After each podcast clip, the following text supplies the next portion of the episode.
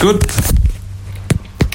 And uh, as I've been thinking about Colossians today, I want us to uh, just cast our mind to um, something that I've watched a little bit over the last few years, and that's been some documentaries on uh, the great wars of the last century, the First World War and the Second World War. Uh, I read some docu- I've looked at some documentaries and read some books, and one of the things that stood out for me was one of the most, or some of the most encouraging times for soldiers during those great wars uh, was when those guys got letters from back home. When they received a letter from home telling what was happening at the home front, that seemed to make them really feel like they were connected back to their families at that particular time. And uh, I know these letters were longed for by the soldiers as I read these books, longed for hearing the news about home, and they would feel encouraged and strengthened by that. They actually looked forward to mail day, which was one day a month when this mail would come in, and they were hoping they would receive some more letters. These letters proved to be a great time of encouragement through times of challenge and difficulty they experienced during these great wars. Uh, today, we're going to look at that somewhat similar to the Colossians. They're going to receive a letter, a letter that will help them be strengthened and grow in the gospel of grace that comes from the Lord Jesus Christ. So today, if you've got your Bibles there with me, uh, open up to Colossians chapter 1. And uh, we're only going to do the first two verses today, in case you're thinking, whoa, that's not much to do. But that's what we're going to do, is the first two verses in Colossians chapter 1. So read with me on that one. Paul, an apostle of Christ Jesus, by the will of God, and Timothy, our brother, to the saints and faithful brothers in Christ at Colossae. Grace to you and peace from God our Father. Heavenly Father, we uh, give you thanks and praise now this morning that we can come and we can open up your living, eternal word once again. What a privilege this is. Uh, what a great gift it is that we have the letter written to the Colossians 2,000 years ago now available to us written to us just as well as it is written to the Colossians. God, we thank you that you inspired the Apostle Paul to write this letter to the Colossians people. So, Father, I ask and pray now today that Holy Spirit, you would come, that you would open up our hearts, our eyes, our ears, our minds to see what's in this great letter, and that we too would grow in grace, the grace of the Lord Jesus Christ. We ask this now in Jesus' name. Amen.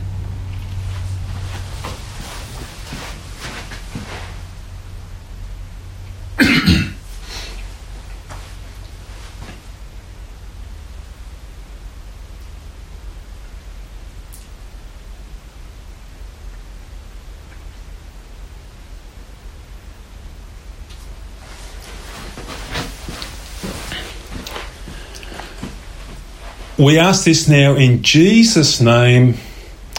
Amen. Amen. Great, guys. Uh, look, so Paul here is writing a letter to the church in uh, Colossae. I'm just going to lift this up a bit higher.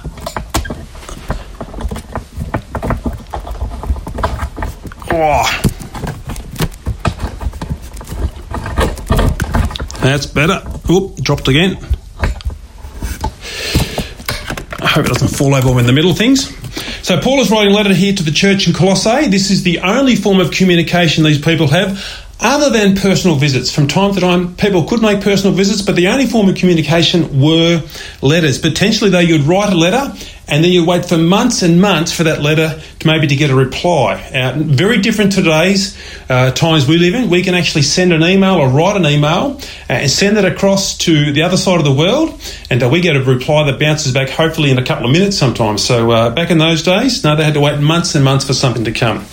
As we think about the Colossians letter today, I want us to ask some questions here that'll help us to understand uh, what's happening here with this letter and the Colossian people. And some of of those questions today as we think about the opening of this letter will be this Why is it written? Who's it for? And what's happening with them that causes the occasion for this letter to be written? Who's writing the letter? What position does this person hold?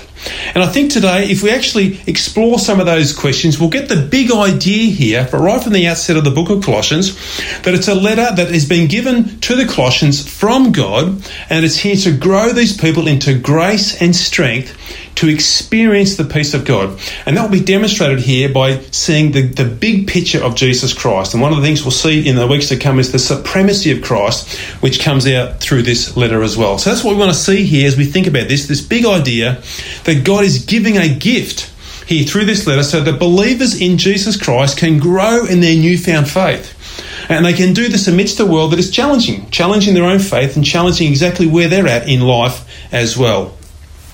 So, firstly, as we look at these questions, here's the first one Who is Paul, the, the writer of this letter?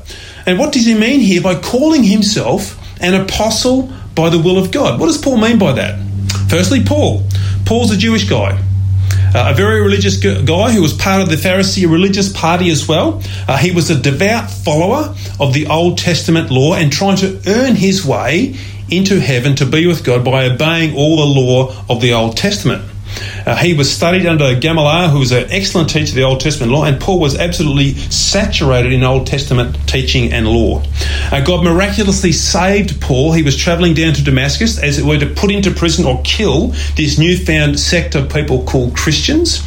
Uh, Jesus came and miraculously saved him on that Damascus Road experience, and out of this, Paul became one of the very people that he was actually going to kill on that day on the road, on the road to Damascus. Paul's conversion was truly radical, very radical. Once he got a vision of who Jesus Christ was, he was enthralled by Jesus. He was absolutely consumed by Jesus in a very great and glorious way by seeing the beauty and the majesty and the love of Christ and what he's done for us and the very person of God himself in the flesh in Jesus Christ. So Paul was radically taken uh, by Jesus in his heart. But we see here in verse 1 that Paul calls himself an apostle calls himself an apostle. Verse 1 says this Paul, an apostle of Christ Jesus by the will of God. What does that mean? What does he do? Well, the word apostle there means to be a sent one. It's a sent one, like an envoy, um, like an ambassador from a country, someone who's the government sends to another country to represent them. And in Paul's context here, it's he's been sent from God. He's like someone who's been coming from God to represent God in that context as a sent one. Now, what we must see here from this is that that this is a gift of God's grace to the Colossian people, actually to the whole church of the New Testament, is the gift of someone being sent from God to the people. God, right throughout time, has been doing this. Right throughout the Old Testament and the New Testament, He's been using human vessels, as it were, to communicate His word. Uh, from the Old Testament prophets now to these New Testament apostles, they've been people chosen by God to speak God's word to humanity. He's been sending people on his behalf to represent himself. This is God, I'm saying, to declare his word to them. To be declared an apostle, as we think about that now as well, there was some criteria that they had to meet or pass or be tested by, maybe. They had to have been with Jesus, and they also must have seen Jesus after the resurrection of Christ as well. And they also must have been a, a, proven, as it were, gospel maturity or Christian maturity. They couldn't be a newborn believer. They had to be someone who was proven to be growing and maturing in their faith. Paul satisfied all these things. He had seen the risen Christ after the resurrection, and Paul certainly was a growing, maturing believer. Now, this is critical for us as we think about the Colossians. God has ordained that certain people would be responsible, as it were, for the establishment of the church in its early days. Really important here. Uh, the apostles these guys became uh, responsible for guiding and leading the Church of Jesus Christ through the very challenging early times the church experienced. Uh, the New Testament church uh, had as its, as its understanding of God from the Old Testament, they had the Old Testament scriptures and they could see God revealed in and through that, but also it had its foundations in the teachings of Jesus Christ, the one sent from God to be our Messiah.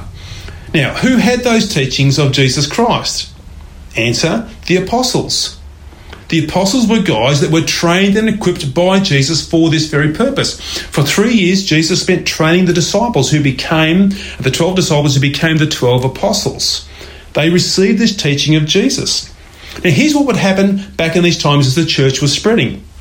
People travelled to different towns and they showed by the Old Testament scriptures that Jesus is the promised Messiah the Holy Spirit that would then move upon the hearts of those hearers who were hearing the scriptures opened up from the Old Testament about Jesus the Messiah.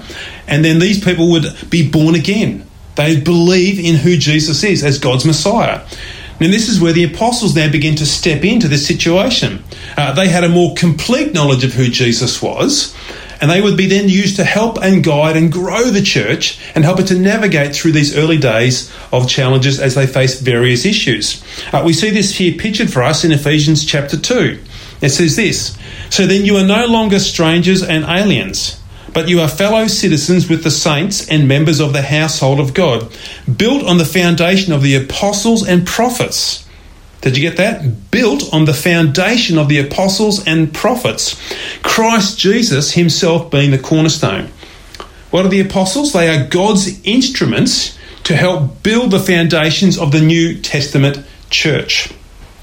They've been gifted by God to communicate His word to us so that we can grow in grace. And in many respects, we are doing the same thing here today. The same thing they were doing back then. Exchange Church is growing in God's grace upon the foundation of the apostles and their teachings that they receive from Jesus, and they communicate to us today through these letters. Now, the apostles' writing eventually became the New Testament scriptures as we have today. All the letters from the New Testament are written by the apostles, built on the foundations of the apostles and their teaching. So, what is Paul? Paul is an apostle of grace, appointed by God with an authority, with an authority to represent God. Paul is to guide and lead the church to grow in God's grace. And the church's responsibility is to respect God's ordained purposes and recognize Paul in this position, to understand and respect this is how God has ordained things to take place, and to acknowledge Paul's position as the sent one from God and an authority from God. We must listen to Paul. He's been sent by God. So, who is Paul writing to? Paul the Apostle. Who's he writing to? It's a town called Colossae, situated in Asia back then. Uh, but what is now called today modern day Turkey is where Colossae is. It's a smallish town close to a couple of other towns called Laodicea. You would have heard of Laodicea from the book of Revelation and Hierapolis. All of these towns were really close. They could actually nearly see each other uh, and they were situated in the, what we call the Lycus Valley at that time. Uh, as most places were back then, it was under Roman occupation in the times of the Roman uh, occupation. It had a strong Greek influence in the town. Also, many Jews had migrated there as well. And that gives us a slight picture here of Colossae. Colossae also is a town that's situated about 150 kilometres inland from the town of Ephesus, which was a major point of teaching where Paul was, which probably explains for us too how the gospel got to Colossae. Paul spent two years in Ephesus preaching and explaining the gospel. And it's quite probable that a man called Epaphras, who we're going to hear more of him as we go through Colossians as well, uh, who was from Colossae, was in Ephesus and who was converted by Paul and he believed in the Lord Jesus Christ. Epaphras then has gone back to his hometown uh, where the Holy Spirit has also moved on him and moved on the others as he shared Jesus with them as well. And now let's stop here for a moment and just think about that. Isn't that a beautiful picture of God's grace as we think about Paul preaching in Ephesus? Epaphras goes there and listens to him, and Epaphras takes the gospel back to Colossae. It really is a picture about God saving and rescuing people. Paul couldn't be in every possible Roman town in the Roman world at that time. So God saves Epaphras and brings him back to Colossae to share the good news of Jesus Christ. God is a saving God, a rescuing God in every possible way. Okay, Colossae is like most towns back then. It has a whole range of people and diverse backgrounds. Uh, it has Roman pagan influence. It has Greek influence. It has Jewish influence. It also has the unreligious or the irreligious influence as well. People who just don't want a bar of any type of God. They're just living for life right now. And it's here that Epaphras, as it were, shares the gospel and people believe that Jesus Christ is Lord. God's Messiah. Have a look at here how Paul now addresses these ones who've heard the gospel and believed it as Epaphras has shared it. Look in verse 2 to the saints and faithful brothers in Christ at Colossae. Isn't it wonderful the way Paul addresses them there as saints? They're saints. That means the Colossians have been set apart by God to be his people who experience his grace. The Colossians are the sanctified ones, people who believe in the Lord Jesus Christ and his death on the cross for the forgiveness of their sins. They've been cleansed, they've been washed, they've been set apart. They are new people, they are saints before God. God sees them now in the perfection of Jesus Christ. It's a beautiful way here that Paul introduces this letter that they are saints, sanctified ones, now gloriously in a living and loving relationship with Jesus Christ. And they're now wonderfully also called together into a body of believers that God calls the church. Paul addresses them as brothers, it's like family. We're family, a family of believers with God as our Heavenly Father and brothers and sisters in Christ all around about them in the church. You see, to be in a church is a gift of God's grace.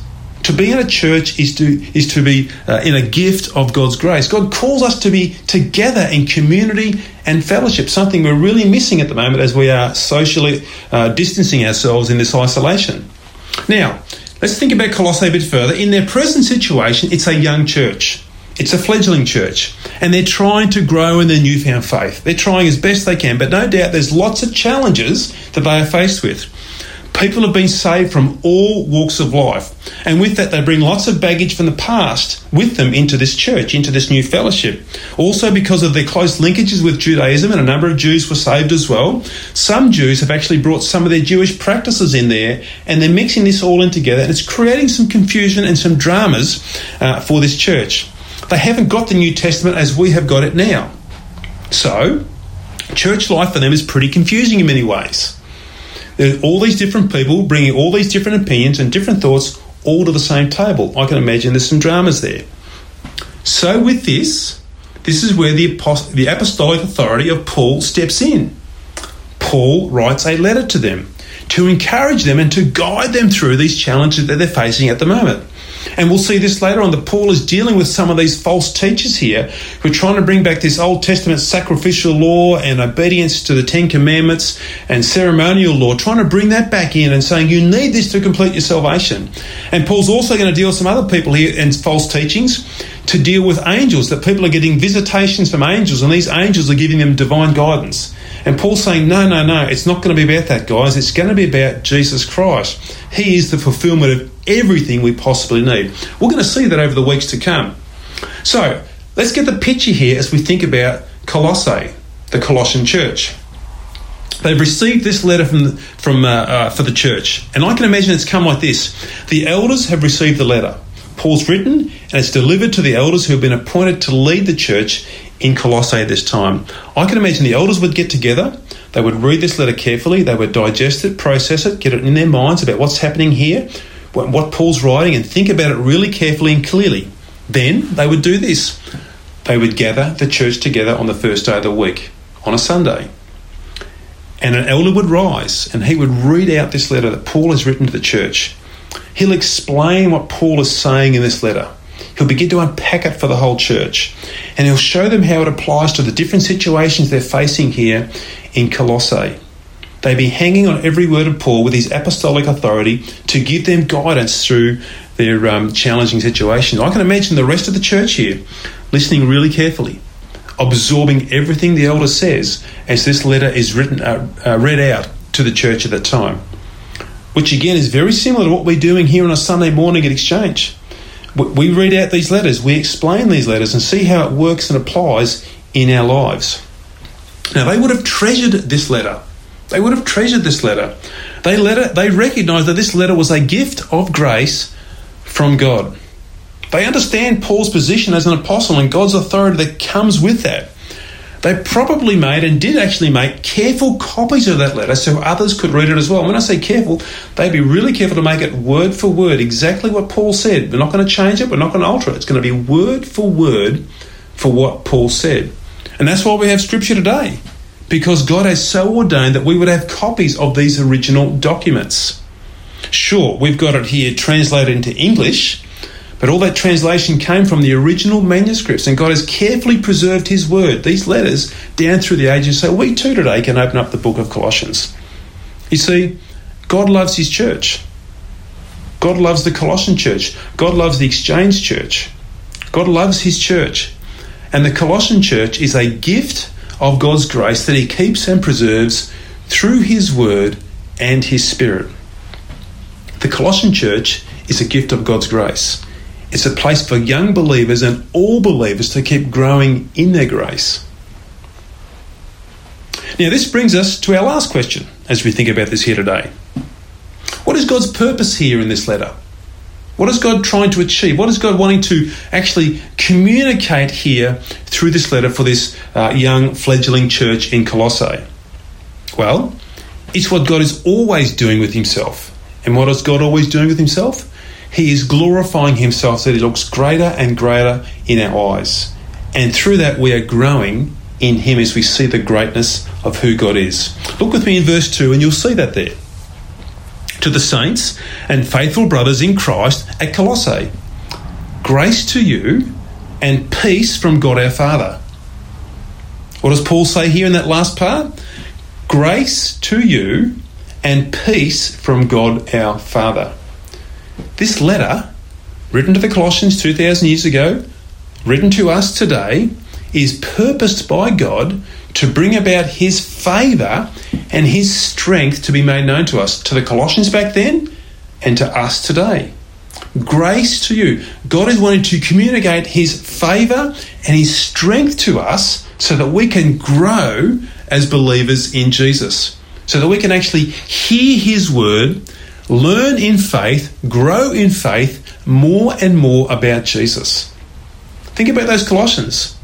They've got distorted lies coming in from false teachers. They've got their own baggage from their past experiences they're bringing in as well at that time. And all of that combines, it's like a, confusion. They're not sure which way to go forward, how to do the next thing best. They're not sure where to go. So, what does God do? Out of His bountiful grace, the Holy Spirit inspires Paul to write to them. God communicates His truth to the Colossians setting forth them this is how you navigate through this situation this is how you think about me in relation to what you're dealing with right now and that enables them to, to sort of get clarity in their own mind so they can now see clearly going into the future and how to step forward to live life to bring honour and glory to God. And this is precisely what we read as we go through Colossians. The Holy Spirit is equipping and growing those believers by His grace through His Word. This is what God is doing in the book of Colossians. He wants to grow us in grace. And God is bountiful here in growing in grace. He's not just giving us a few bits and pieces, a few tidbits, He's actually giving us complete letters that we can read. Now, as we grow in this grace as well, it says there, and peace to you, we experience God's peace. That's exactly how it works. As we apply God's truth to a situation, God's grace floods our hearts and we experience God's peace. And that is a wonderful, wonderful thing to experience as we grow in grace. Now, here's the challenge for us. Here's the challenge for us. Listen to this carefully now. Are we willing to recognize Paul's apostolic authority in this letter? Are we willing to say this is a letter from God that I must listen to and obey? Are we willing to recognize this authority that comes through God's word, that comes from the foundation of the apostles as they give us Jesus' teachings? Now, you see, this is a really important question because we live in a world that only recognizes authority as long as it says what I want it to say. If it doesn't say what I want it to say, well, then I'm moving on to someone else. If it's a different political persuasion and they've got a different agenda in life and they've got the authority, well, I don't like that authority. That's the world we live in now. We only want to recognise authority if it says what I want it to say. And we live in a world that uh, repercussions out of that is division. We're divided. One goes that way, one goes another way, and one goes through the middle. Division comes out because we're not willing to recognise authority. And maybe that's your experience today. Maybe you've experienced this division in your own life. They're thinking, well, which is the right way to go? I feel divided. I feel like this is the right way, but I've got so many other voices leading the other way. I don't know which authority to submit to. Maybe it's your first time online with us at Exchange, and we are so glad that you're here with us today. We would like to tell you about the gospel that speaks a different story about authority. There is only one true authority above this universe. It is the Lord Jesus Christ. It is supreme, and it's a loving authority. It's a glorious authority. So stick with us, and you'll hear about this uh, great authority that we can uh, submit ourselves to gladly and willingly. Now, even if we do rebel against authority, the great thing is, He is glad to welcome us back. God is glad to welcome us back. And how does He do that? Look in the middle of verse 2 there, you'll see some words that are really important. It says there, in Christ. In Christ. Jesus makes that possible for us. If we've rebelled against God's authority, we can now come back to God because of who Jesus is and what he's done for us. He's taken our sin upon himself at the cross and purchased our forgiveness so that now we can willingly submit ourselves to God's authority in Christ. This is what Jesus is. He's a gift of God's grace that allows us to experience further grace that we can also receive from the Colossians as we as we read their letter today as well. So what do we do with this opening? What do we do with these opening two verses here that we see uh, in the first uh, chapter of Colossians? I think we do this. We do exactly what the Colossians did. They gathered around to hear Paul's guidance to help live a grace filled life. I can imagine those guys, the church there, thinking over Paul's words from this letter and then imagining how uh, their thoughts will be changed about the way they're going to face situations coming into this week or the things they've been dealing with in the past few weeks. Their minds will be renewed. They now know how to think. They now know how to approach life. And I can imagine these guys having conversations with each other uh, through the week. Did, did you hear what Paul said when he spoke about that? And did you hear what Paul said when he spoke about that? This would begin to, as it were, reflect in their minds. And this is what we need to do today. We need to actually uh, reflect over this truth and apply it to our hearts and our lives. And this is exactly what lies before us here in Colossians as we go explore this over these next few weeks. As we open these words up, it's God speaking to us. So I, I would challenge you now, this week, pick up the book of Colossians and read it right through. It'll take just a few minutes. And ask God, God, teach me and show me through Colossians. Let's pray. Father, we thank you and we praise you today that we are able to come before you and to thank you for the blessing of having the book of Colossians. God, thank you that you've sent apostles like Paul and you've inspired them to write letters which have now become the scripture for today. I pray, God, help us to recognize that authority and not to run from that authority. Help us, Lord, to gladly welcome that authority and not reject that authority, I pray. Help us to see that this is your word designed for us. And this is your word designed to communicate grace into our lives, to help change us and transform us so that ultimately we get to experience your peace as we live a life in submission before you. Father, I pray, please help us to know that. Please help us over these next few weeks as we explore this in Colossians, that we will see great things that will change us and help us to become more like Christ and grow our relationship with you and then also grow our relationship with each other. God, we commit that to you now and ask it and pray it in Jesus' name. Amen. Guys, really want to thank you for joining with us uh, today here at Exchange. If you have any questions or queries or would like some prayer, as Laurel mentioned earlier on, uh, please contact me and you'll see it on the bottom of your screen now info at exchangechurch.org.au and I will gladly be in contact with you. I'm going to hand back over now to Enoch and Andy as they lead us in a final song to close the service with. Thank you.